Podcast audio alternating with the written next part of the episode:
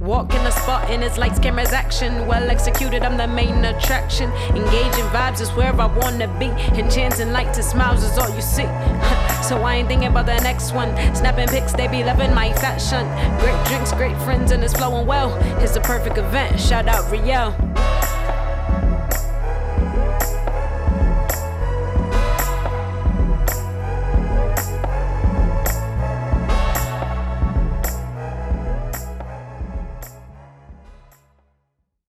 Tuned into another episode of the Riel's Events Podcast. We're a business podcast all about elevating boring events to enchanting engagements for your nonprofit organization, corporation, and small business. I'm your host, Riel Jones. I am so excited for this week's interview. I interviewed Greg Wilson, a friend of mine since high school. We talk about photography, we talk about traveling, and we also talk about events for high school students, the lasting impressions our events can have on them, what we provide for them through our events, and the ultimate experiences. We also look at different approaches to life. When we recorded this episode, it was right before my birthday, and I think that for most people, around your birthday, you become very introspective, at least I do, and I start thinking about my goals, I start thinking about the last year, and I think about the year coming and what I want for it. So I think in a way, this interview at one point becomes a little bit like a therapy session as we talk about life journey and also what I'm hoping for this year for me. And I don't want to spoil it too much more, so let's jump into it. Thank you, Greg, for joining me on today's episode of Riel's Events Podcast. Definitely. The first thing I wanted to kind of do is tell our guests how we met, if you can think back. Yeah.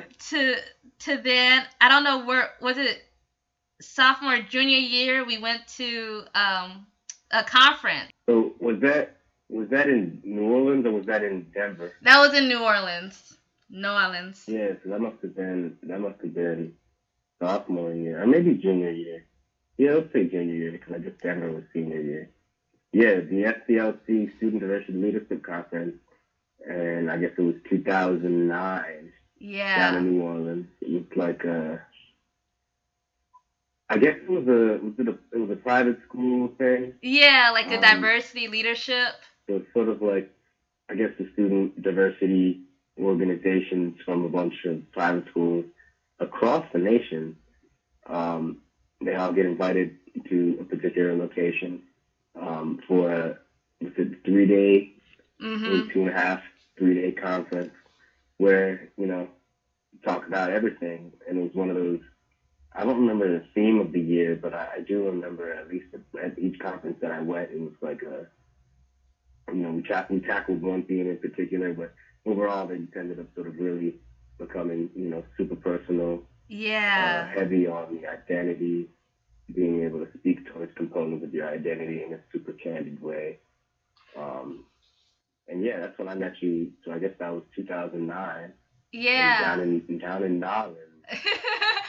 I was really impressed, and I'm still impressed by, like you said, the conversation, especially around identity, because you had all of us students from all over America. I don't know how many. I think it was at least a few thousand. I don't know how many students came, but I remember in one of our groups, like one of the first ones, they had us write down like 3 or 4 words that you identify with. I might say female, Christian, Southern, or something like that. And then one person, it was this one white guy who was like, he said his stuff, and then they asked us, like, what are your expectations and or fears of the 3-day experience? He was scared that it would be like a race bashing thing, where like the 3 days he was going to be like put on the odds from everybody else. And that was not the case in any of the sessions. And I stayed in his group.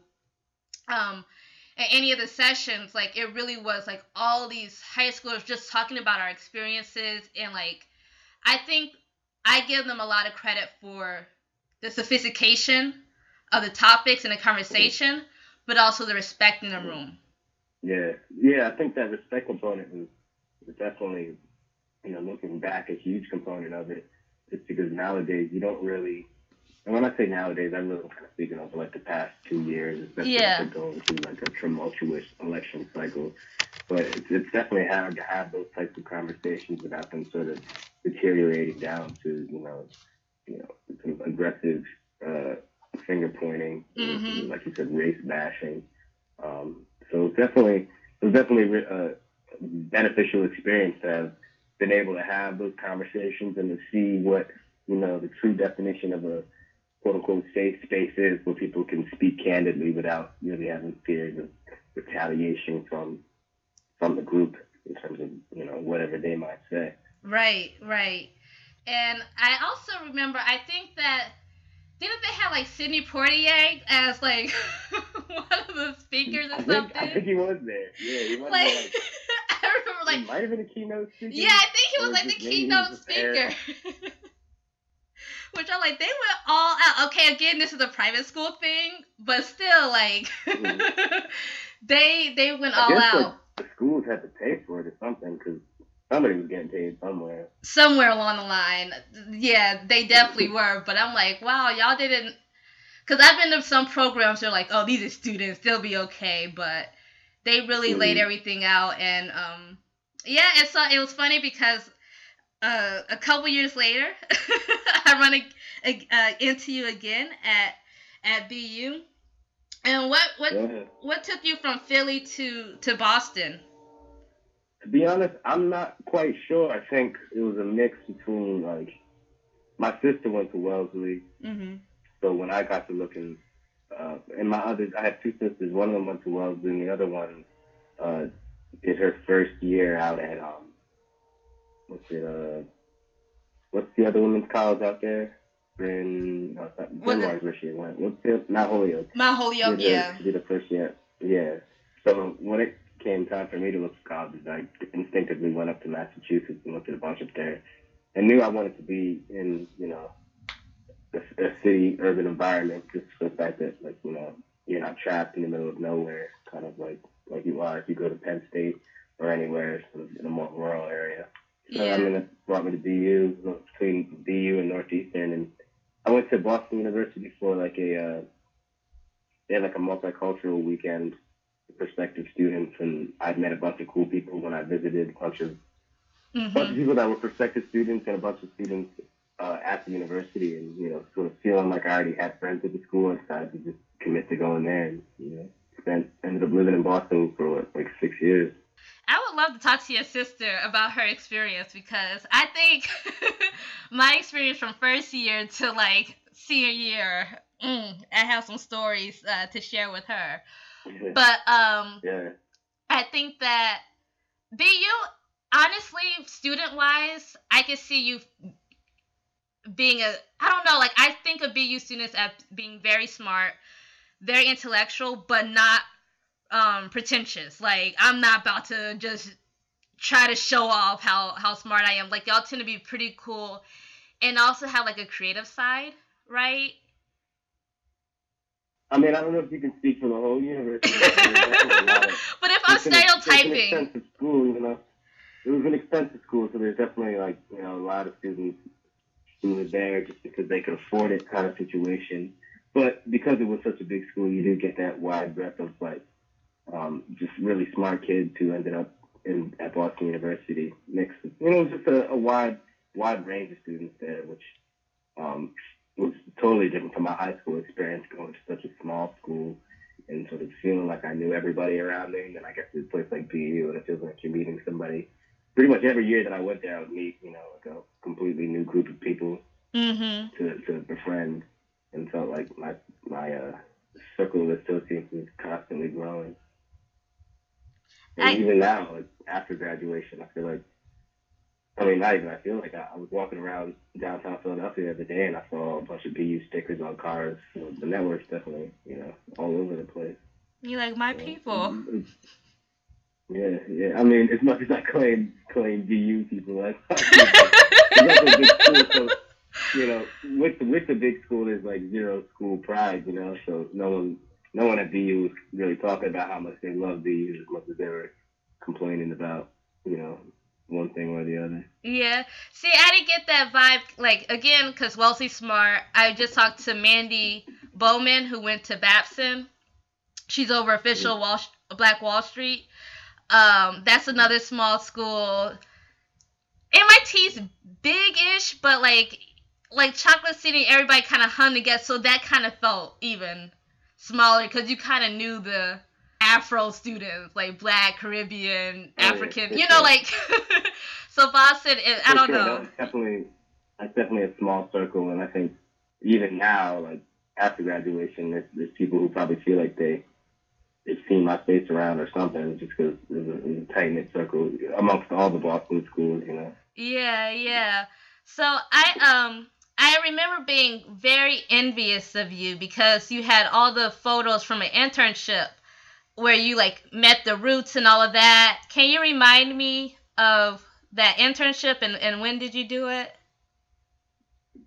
So, yeah, at my high school, we had to do sort of like a senior project, and I think it's kind of common at a lot of private schools, mm-hmm. like a final senior project where, you know, it's usually a reason to just get the students off campus.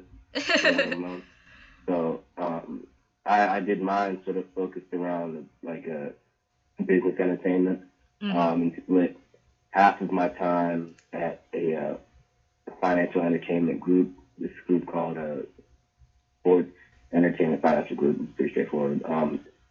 Owned by this guy Sean G, who's like he's a financial manager for the Roots. He had a lot of other big name clients like Drake and Lil Wayne and Common. And then through a connection that I had at a job, like I was working at a preschool, and that's how I sort of got that connection with Sean G because he had his kids at preschool, but at that same preschool, a lot of the Roots, members of the Roots, got their kids in that preschool as well. So I was able to get in contact with Kamal, the keyboard player in the band, and spent about, I guess, 10 days going up to NBC up at 30 Rockefeller. And that was back when they were working for, what was it, the Late Night with Jimmy Fallon. So that was like a dream come true just because it's somebody super interested in music finally getting to meet my idols was like for real. Not only meet them, but sort of just like waste time and hang, shoot the shit with them. Sorry, yeah. I can't curse. No, you can. It's a podcast. Yeah. It's a podcast. SCC. So yeah, just like kind of, what did you learn by being around them? Were they? I mean, I know you were saying, like, you got to chill with them, but on the other side, were you also picking up on some of the things that they really cared about, or they were, like, perfectionists around, like, yeah, as a high schooler, what was that experience like? So, yeah, I mean, part of the project was to, you know, give a final presentation, and for my final presentation, I filmed, like, a lousy documentary that I kind of threw together, but I interviewed everybody that I met while I was there and was asking them really kind of super vague questions, just about like how do I transition from, you know, high school into college, how do I pick a career, quote unquote, and, you know, that kind of stuff. Yeah. And in asking everybody those questions, one of the recurring themes from everybody, and I particularly remember the answer that Questlove gave me because it was like super drawn out and had like metaphors and quotes. But it was just like the idea that if you want to do anything well, you need to invest all of your time into it. They talk about like that 10,000 hours that Malcolm Gladwell talks about, and they all sort of a testament to it where it's like nobody got to where they were simply because they had some opportunity lined up for them or because they were particularly good at something, as much as they all just spent a lot of time doing whatever they, you know, were ultimately being recognized for. Yeah. So, you know, that was, at the time, didn't really resonate with me. It was in the back of my mind, I guess, for a while. Yeah. But really only now is that something that I sort of realized where it's like, it's so true, where if you really want to do anything, it's not just a matter of working your way up a ladder, as I sort of imagined it, sort of going from college, from high school to college, and going through each year in college, you know, getting internships along the way, as much as it's like, you got to decide what you really want to do, and then focus in on it 100%, and, you know, don't let anything distract you from that. Right. I brought up networking and really using that chance of just happening to meet someone, you know, working one place. Did you grow up hearing a lot about networking? Was that a concept that you knew of before this happened?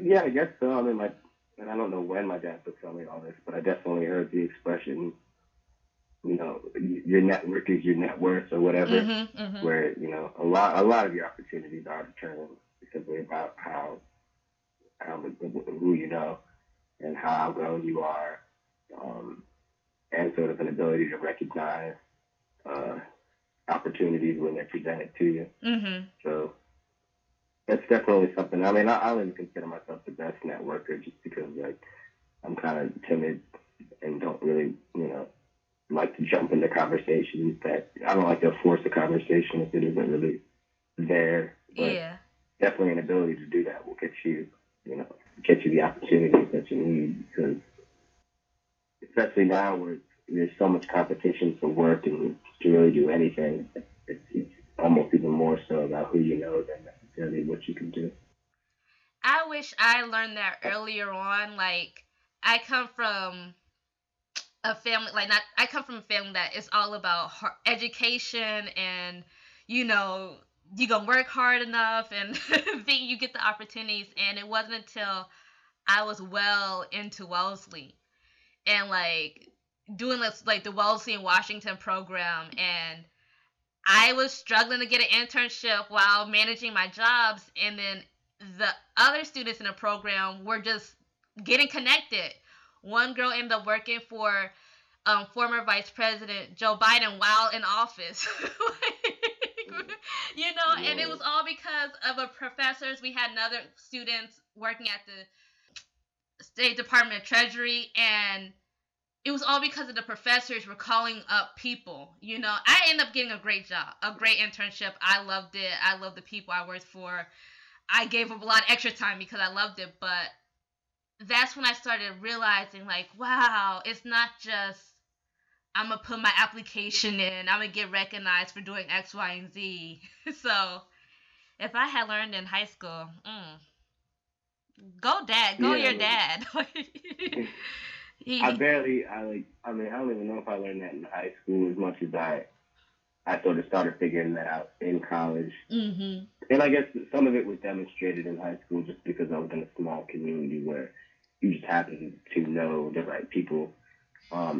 But part of it is sort of a willingness to ask for help, I think, is something that isn't necessarily talked about often, where, you know, part of, you know, taking advantage of the network is asking, and knowing when to ask and knowing what to ask out of people to sort of get the next step. And then it also does need to be backed up by that hard work that you're sort of speaking about. So I don't think it's sort of 100%, you know, on the who you know aspect as much as it's like a blend of it all. But knowing the right people will definitely get you, you know, get you very far. And it's definitely the case for a lot of people who, you know, seem to be in situations that you wonder how they got there. Right. You know. Not a diss. Right. No, we could talk offline. No, I'm playing. But yeah, So what made you decide you went to study communications and public relations? So, you know, originally I went to college and decided and figured I liked writing and wanted to do something sort of journalism related just because I had been interested in that kind of stuff in high school, writing for blogs and stuff like that. Ended up switching to public relations just because, one, that's where sort of the money in that field was sort of all shifting towards, which, you know, it sold out. So I sold out. And then, you know, but I do like the aspect, you know, that writing aspect of it, and, you know, and beyond sort of like an English professional, you know, studying language as much as it's writing that is meant to be understood by other people. Yeah. Getting messages across and setting the way that people are influenced. I always found that super fascinating. And I think nowadays, with, you know, the constant stream of information coming to people, you know, whether it's through the phone or through the internet, an understanding of influencers and, you know, all of that, all of the those sort of elements definitely seems valuable in my life.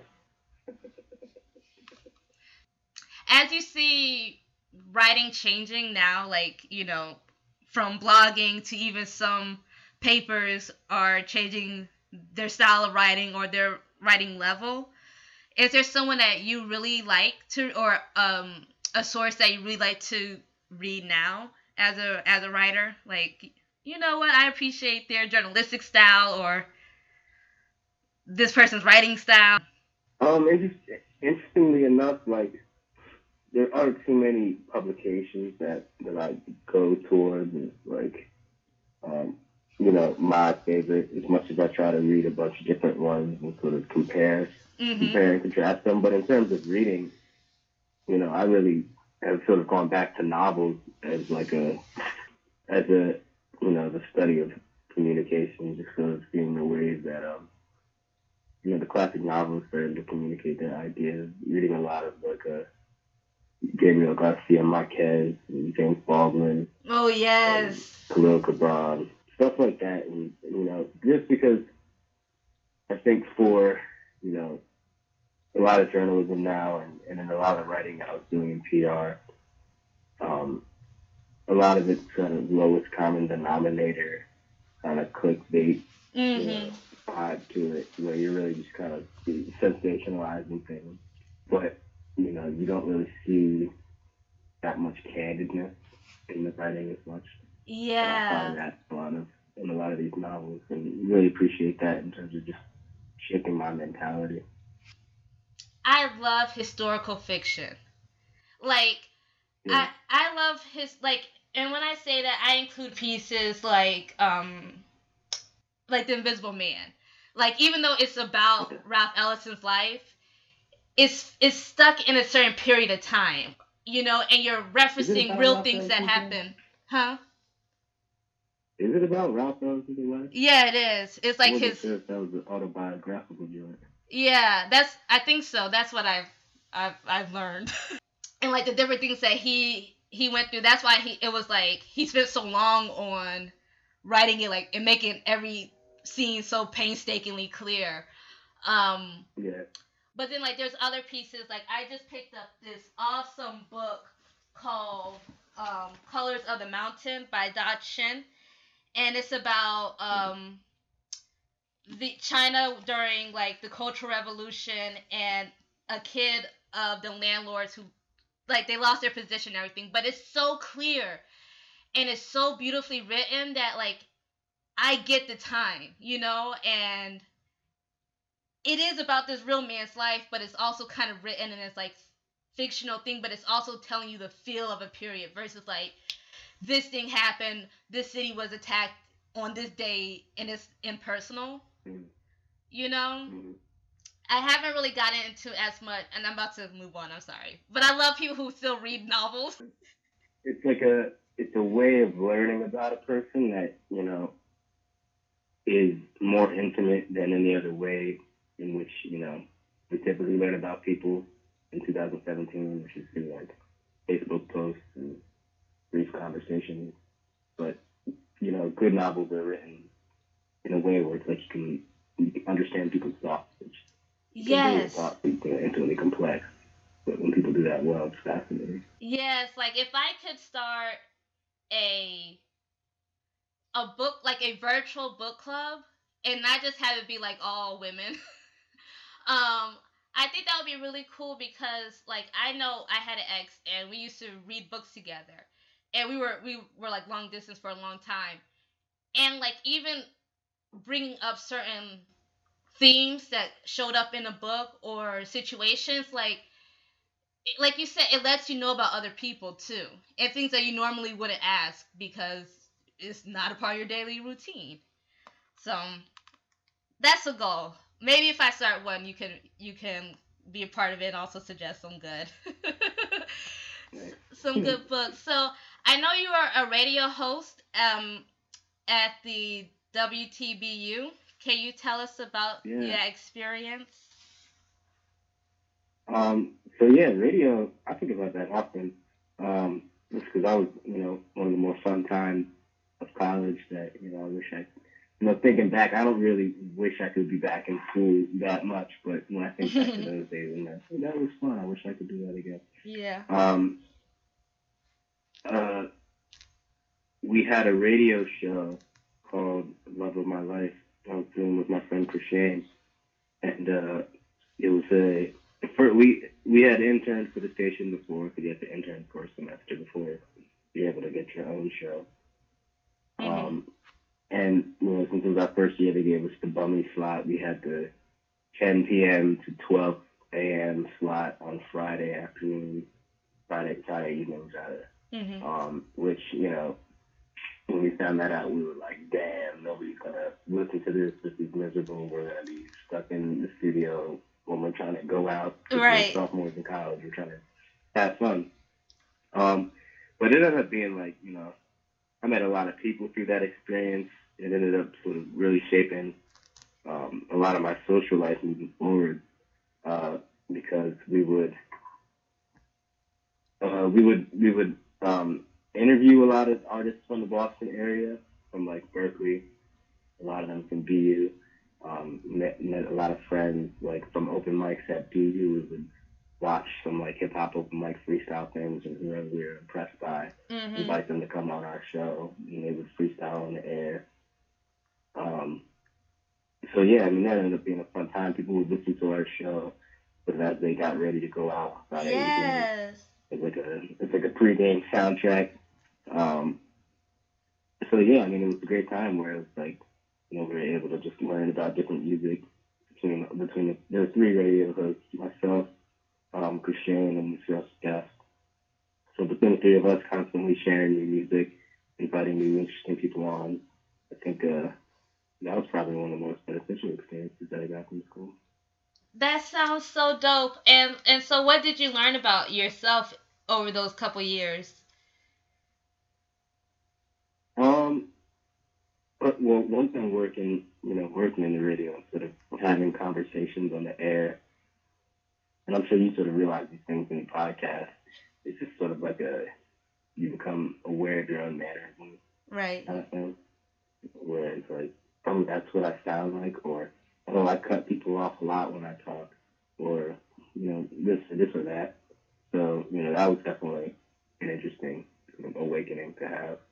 But in terms of what did I really learn about myself, I'm not quite sure as much as I definitely, and to go back to some of those communication skills, definitely got sort of to refine my ability to, and sort of going back to that theme on networking, sort of refine my ability to network, meet new people, and, get them involved with whatever I'm doing at the time. I think that was, having that radio show was a good outlet for that. Being so interested in music, it allowed me to meet a lot of musicians, and in turn they would meet one another. Some of them made music, after they met one another through me. So it was being a connector in that kind of sense was cool. Yeah, and I can see like having, like when you have a show or. Like you were saying before, you don't like to end a conversation that you're like, there's no real point to it. I don't, but when you have a program or you're doing something, you're working on something, it's easier to like network with people and kind of see like how could they fit in or how could you help them. But if you're just coming in there like, hey, I'm Greg, like exactly. It could be exactly. Like, yeah. When did you pick up photography? Photography, I've been doing photography ever since I was like 12. Just like always was like a hobby, mostly during like the summertime when I was really young. And then eventually, by the time I did like a project on it in like the seventh grade, which is sort of similar to my senior project. We had to do sort of like a capstone project in the seventh grade, and I chose photography as a focus. And then by the time I got to high school, I was able to take, you know, formal classes through the high school, like darkroom classes. So yeah, I mean, it's just been something that I've been doing for a long time. I was originally introduced to it by my grandfather, who bought me like a cheap Kodak digital camera. That was back in like 2003. Really, it's just like I guess like a toy. Probably spoiled me, but you know, whatever the case, I got super interested in it and sort of stuck with it over the years. And so, what do you like to shoot? It's always kind of changed over time. I think originally a lot of it was like landscapes or nature. You know, I'd go on like walks through the woods, or you know, trips to the beach, and just bring my camera with me and photograph stuff like that. But over the years, it's sort of shaped to me wanting to capture my surroundings, or my day-to-day life kind of situation, or the world as I see it kind of situation. So it started turning to just like casual. I go on a lot of walks, whether it's like during lunch break or just after work. I walk home. So it'll be photographs that I see as I'm walking home. Usually humor, whatever I think is kind of funny. I'll take a picture of it. For a while, I kind of avoided taking pictures of people just because people get weird when you stick a camera in their face. Yeah. But eventually, I think because like photography got really popular with like Instagram blowing up. Yeah. People sort of this whole portrait photography became really popular. So I kind of rode that wave a couple of years ago and did some portrait photography, which was fun. And now I'm sort of at a point where I do a lot of candid street photography, where I'll just go on walks and keep doing the same things I was before, but now I integrate more people into it. I have a camera, but I only take pictures at my events sometimes. But I've seen myself change in moments being on the other side of a camera, And I'm someone I'm very bubbly, obviously, and animated, but it's always around around external things that excite me, ideas, things that are happening, versus it just being all about me. And I think being in front of the camera is very I don't act, I don't do a lot of stuff because it's scary. That's a me thing versus energy about. But when you're in front of the camera, you see parts of yourself that you've never seen before, and I've known it's helped me appreciate myself, or even now I like to take more shots that are more power shots than just being cute and girly or whatnot.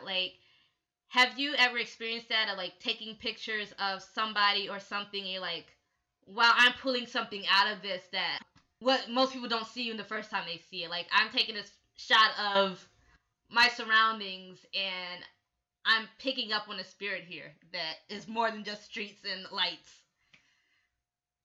Well, yeah, I think that's sort of the that's what I've always considered my goal, is to sort of a lot of the stuff that I want to take in pictures of is everyday things. The whole part is to sort of bring your perspective in on it, and sort of see things, or at least show things in a way that other people may not see them.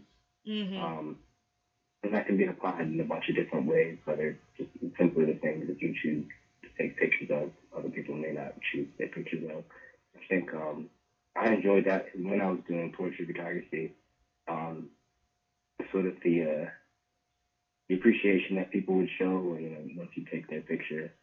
And especially a lot of the people that I would, take pictures of weren't professional models or anything. Yeah. So they would be kind of timid at first, you know, you spend a little bit of time with them to make them comfortable, and finally show them the end result, and, you know, the smile on their face where they sort of see, like, oh, that's what I look like kind of situation. Mm-hmm. Always kind of warms my heart, just because, you know, people don't really, you don't get that outside perspective often, so it's kind of nice to sort of show people what you see in them sometimes. Yeah. That can be rewarding. Yeah, it's just, it's really powerful. I don't think photographers get enough kudos. And before I move on, this is, you just made me think of, I can't even think what show it is. I also watch a lot of, I watch a lot of corny television, from like BBC historic fiction stuff to like reality TV. But there was this one show, and it was like a historical fiction show in Britain at some point. They just created the first like mall or whatever, and they had a photographer come in, and this is apparently like when cameras just came out. Like, this is the hot shit right here. And yeah. He pulled this woman who seemed very sad, and he would always take a lot of pictures of her, and he showed it to her, like, he's like, I see this deep beauty of experience, you know, in you and how you carry yourself. And then when he showed her the pictures, like you said, she fell in love with herself, and it's just magic. What y'all do is magic. Y'all have an eye for it, you know. How did you end up in London working with the Parker, Wayne, and Kent firm?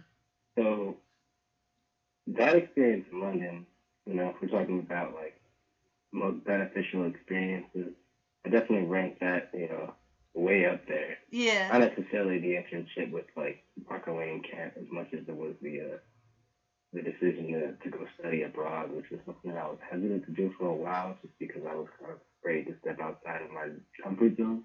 Mm-hmm. But that was through a program. Boston University has a campus in London. So just through the study abroad program, you know, you apply, and then you have to do like a phone interview where they're end up placing you with a company over there in London, which I guess the university just has relationships with. Mm-hmm. It's like a recruitment center. But yeah, I mean, studying in London, that really sort of opened my world up just to, you know, way bigger than, you know, I'd imagined. I'd done some traveling in the past before, but that was the first time that I went somewhere, stayed there for an extended period of time, and I was by myself. You know, I was 20 years old. Yeah. But I didn't know anybody when I went over there. My friends, they studied abroad, but they studied in different places. It was kind of like a fresh start, and kind of went out there totally open-minded, not really knowing what was going to happen. And, you know, it ended up being, you know, a tremendous growth period for me. Would you encourage, like, high school students who are right now might have the attitude, I don't want to go abroad, to go abroad? Definitely. I think any kind of experience to expand your understanding of the world is incredibly valuable, especially in, you know, the globalized world we live in now, where, you know, we can easily impact one another. I would definitely, I think, if anything, those are the types of experiences that should be required of students, and we should be sort of pushing more students in that direction way more than a lot of other things that are required out of them, like, you know, gym requirements and stuff like that. Yeah. I work at the World Affairs Council here in Philadelphia, and we work with a charter school up in North Philly. It's a Bowdoin School for International Affairs, and that's it's a unique sort of it's a public school, but it's a charter school, so you have to apply. But it's funded by the Philadelphia School Department in conjunction with the World Affairs Council. And they're a really unique school just because they're able to offer a lot of travel abroad experiences to the high school students, where they'll take, you know, a 2-week trip. I think this year they're going to China for 2 weeks. Yeah. Or, you know, in the past they've gone to like Italy. And I think anything to sort of expand your understanding of the world and sort of let you know how other people live definitely gives you you know, better understanding of where you're at. And I think, you know, especially, I mean, people say there's the stereotype that Americans don't get out much in terms of traveling. Yeah. And that, you know, that's why we think we're number one, because we've simply never seen anywhere else. And I think that kind of experience would, one, make people way more appreciative of the things that we do have here. And two, it definitely would help, you know, teach people empathy in terms of understanding where people can come from in other walks of life, you know? Yeah, yeah. You know, it just dawned on me as you're saying this that you are now at the World Affairs Council. That's why I interned in DC for that summer. I nice. Love that organization. I love yeah. Haiti. I love the man. Like, that's, I got to do like multiple embassy events there. And like you, they're just amazing. And they really believe in connecting people to other cultures and opportunities. Like you're saying, like, oh yeah, you just gave me chills talking about it. Like, and there's not a lot of organizations that you can really say you go across the board and they stick to this mission and they are actually doing year in and year out, you know, they're actually impacting and building bridges between people. Yeah, I think that aspect of building bridges is definitely, that's probably the most important thing to sort of, that needs to resonate with people in such a divided time. I think there's like a propensity to build walls, you know, especially when people feel like their identities are getting attacked, you know, in the midst of, you know, everything, a lot of tension on all fronts. But, you know, we need to run away from that propensity to build walls. I mean, we need to learn the ways that we can connect with one another that, you know, are beyond just these surface level identities that we hold so dear. No, I 100% agree with you. Oh, you're fine. Okay, so what's been something, as you've been in your current position working with the World Affairs Council, that kind of shocked you, like a really great experience that you didn't expect to have? Well, a lot of it is working with the high school students. I mean, in my role, I don't get to work directly with them, directly with the educational component of the World Affairs Council. Mm-hmm. Each council operates independently from the national organization, which is headquartered down in D.C. But are like, you know, the travel components are run from our office, and I think that's for the nationwide organization as well. And the mission's pretty much the same across each one. But getting to work with high school students was always something that I was a little bit intimidated by, just because my perception of high school students, I thought they were always going to be, you know, know-it-all, you know, punk teenage kids. Right. Yeah, but getting to work with them, it definitely has given me a good understanding. And mind you, it's like a small demographic in that one school, but it is a diverse school, and it gives you a slight understanding of, you know, the younger generation and where they're at and their understanding of things. And from my experience, you know, they're definitely really open-minded in terms of the things that they, the ideas that they're willing to sort of hear and accept and, you know, understand. I think they're definitely more, if anything, I'd say focused. It almost seems like kids grow up faster nowadays. I hate saying nowadays because it sounds like I'm like an old man reflecting on his past. But I think about when I was in high school. You know, I didn't really think that far in advance. The furthest advance I thought was like next year. But these kids definitely have long-term goals that they set themselves out towards.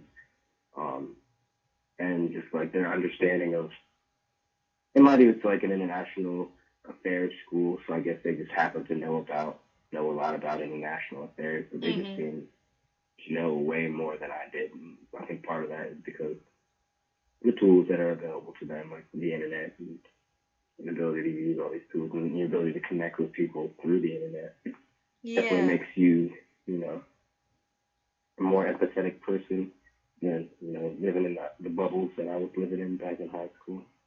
And I was surprised, you know, understanding that, like, these things that I have a tendency to sort of think of as harming human interactions, like, you know, technology, and all the benefits, we definitely see some harms to it. But to sort of see how the other generations are able to sort of cope with them and use them to grow is fascinating in my mind. I don't know if that made any sense. No, it did. No, and I'm with you. I got the opportunity to work with some students up here in Detroit over the summer. It was really interesting.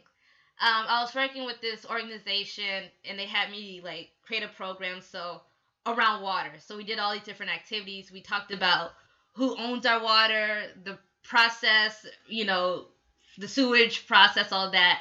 And then I threw in some fun things, like going to the goat farm to see irrigation and, you know, farming and all that. Having them go and touch the pets and milk the goats. I had them zip lining, kayaking, canoeing, like all these things that they've never done before. But on the heavier adult side, they lived through so much already, you know? And I think that's amazing. You know, like, on one hand, it feels like we've taken a lot of their childhood, but we've introduced them to so much adult stuff. And so, yeah, I think there's like, there's like an innocence lost with all the connections, the hyper-connectedness of modern society, the fact that, like, you know, you just know what everybody's up to all the time. Nothing's really, if you have any questions, you can just Google it. Just everything comes to you nowadays. Like, there's no more, like, just mystery anymore. That's kind of, I remember, defined my childhood, just not knowing certain things and figuring things out way down the line.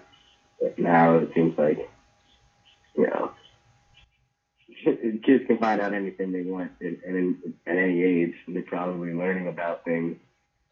Everything. More complex subjects at a younger age. Yeah, that's how I feel. You did say that they're starting to think out in the future. What do you think you'll want to do over the next 5 years? Over the next 5 years, I'm not sure, like, tangible goal as much as, you know, I just want to continue to travel and see the rest of the world. Sort of ties into a lot of my passions of, you know, connecting with people and photography.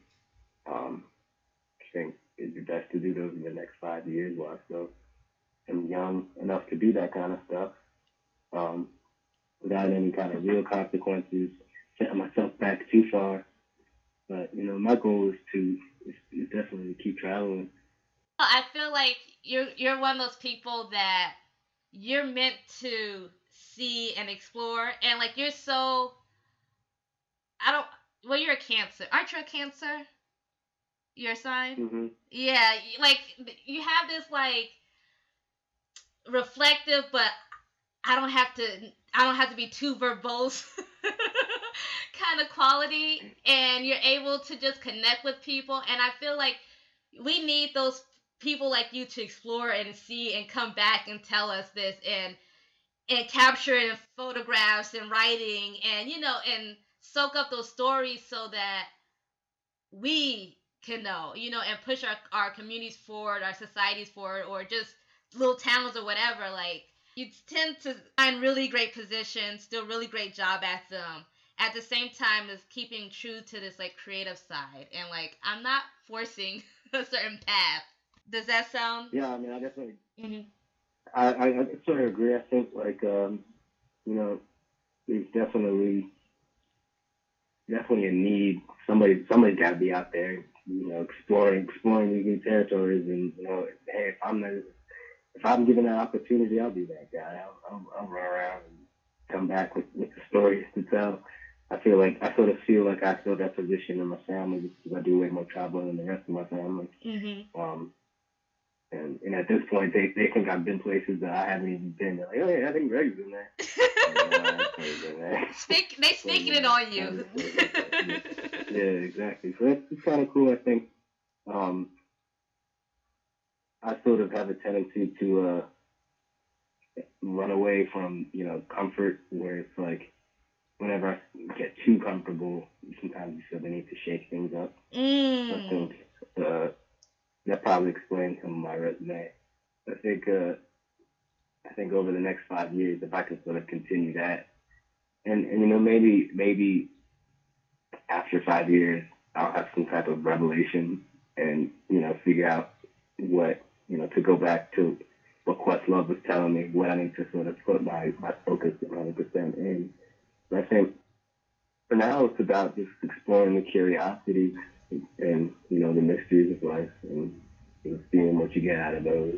Which, I guess, sort of to that point I was saying about some of these younger, some of the kids I was meeting in high school, they sort of seem like they have really adult goals lined up, where it's like, they want to do this, this, and then this, which, you know, is definitely noble to a degree, but I think this should also be like it needs to be balanced with like what's the word? I can't really think the exact word, but sort of a desire to sort of explore new territories and the unknown, as opposed to the known and what will work. You know what I'm saying? Yeah, I feel that. And like, as a Virgo who can be a little bit of a hermit sometimes, like I'm trying to embrace that that energy. I think whenever I've traveled and stuff like that, it's been more like a frustration of like, I'm not gonna be the only person who hasn't seen anything or whatever, versus like, let me push myself out my comfort zone. So that's very wise. That's very wise words, and something I'm proclaiming this year. So next week is my birthday. This is going to be my unicorn year. Thank you. This is my unicorn year. Lightning. Unicorn year. Yep. I don't. Wait, what's a unicorn year? Like, it's magical. It's light. You're free. You just, you know, and like unicorns, they are very reliable. You know, like, you know that unicorn's going to take you from place A to place B, and you're going to have a fun time on that ride. You're not going to be, it's not like riding a dragon. Like, you're having the fun time. And so that's something that I'm trying to embrace this year, of just lightness and having fun and pushing myself out of my comfort zone. So like, I've been trying to get Nas tickets for Friday, but I did end up getting Bryson Tiller tickets, which, like, normally would I go to a concert by myself? No. But pushing myself out the comfort zone, having fun. You know, I'll do other things with friends, but like, yeah. I think, you know, most of the best things that life has to offer are right outside the comfort zone. Like, right outside, right on the other end of the comfort zone. Yeah. Which, like, you know, it's definitely scary to sort of, you know, to be in vulnerable situations like that, but I think that's how you grow. The more vulnerable you are, the more you're gonna grow, you know? Yeah.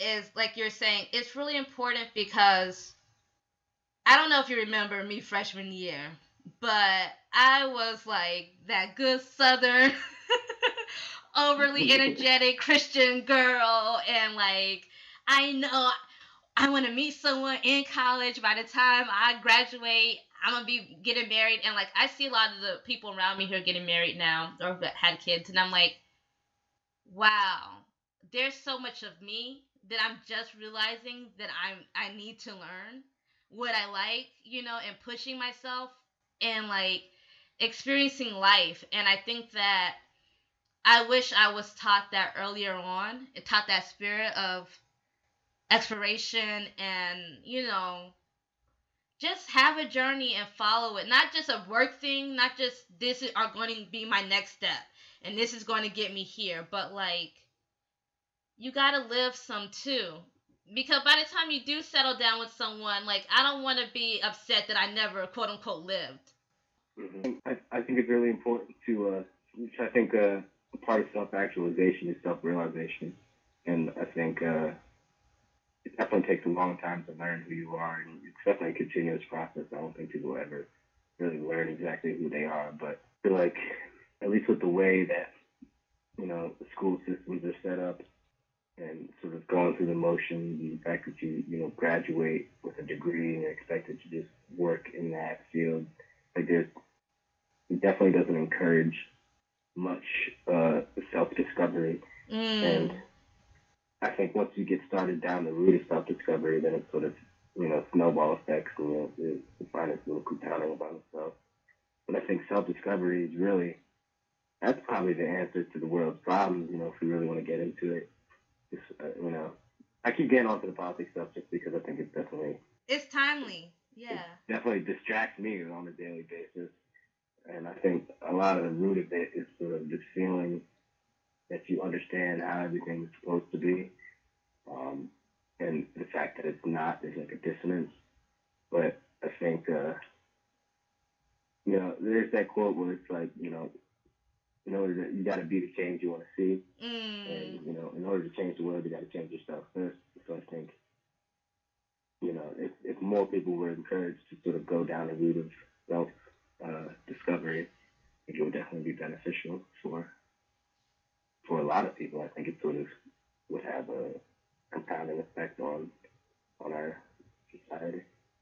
And just like the empathy and compassion and not just the cheesy, oh, I see, you'll see yourself in the other person if you listen, or you walk in their steps, you know, their shoes a few steps. Like, not the cliches, but, like, really taking the time. You just develop that empathy, or, like, realizing that everything you do back home is not, quote-unquote, normal or how it has to be done. But I think the work that you're doing is amazing. I think just even on in the visual level, because I was talking to one of my friends, and like I didn't just ask everybody to be on my podcast, okay? Like I really was thinking deeply about who I want to talk to. We've had a lot of executives on here, a lot of leaders, and then I started thinking about the people in my life that I felt like over, especially my college and post-college career, they just shine in their own way, you know, like you have an inkling that they're doing amazing things.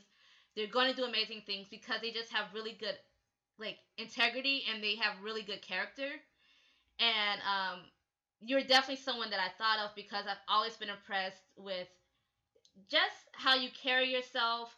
I've been impressed with your photography. I've been impressed, you know, with even the conversations we had early on about writing and stuff. And I was like, oh, you're going to be a time journalist / photographer and like traveling the world. Like, you know, and before talking about like your family and stuff like that, and like just all this awesomeness. That's one of the main reasons why I wanted to have you on. And I think that, not to push your identity out there, but like as a black male in America, we don't tend to see your narrative, you know, of a guy who did go to a prep school, who did come from Philadelphia, like, so like a quote unquote urban-esque, like, you know, place, and who just went to college, a great college, and was finding their journey and exploring, and like not putting, and not to say you don't put pressures on yourself, but not succumbing to the roles that are already laid out there, you know? And I don't know, you've always just seemed like you've had your own little flow, and you might not say too much about it, but like you got a sense of where you going. Yeah, I mean, it's good to hear somebody else say that, because I don't feel that's the case. I feel like you know, you take every day at a time.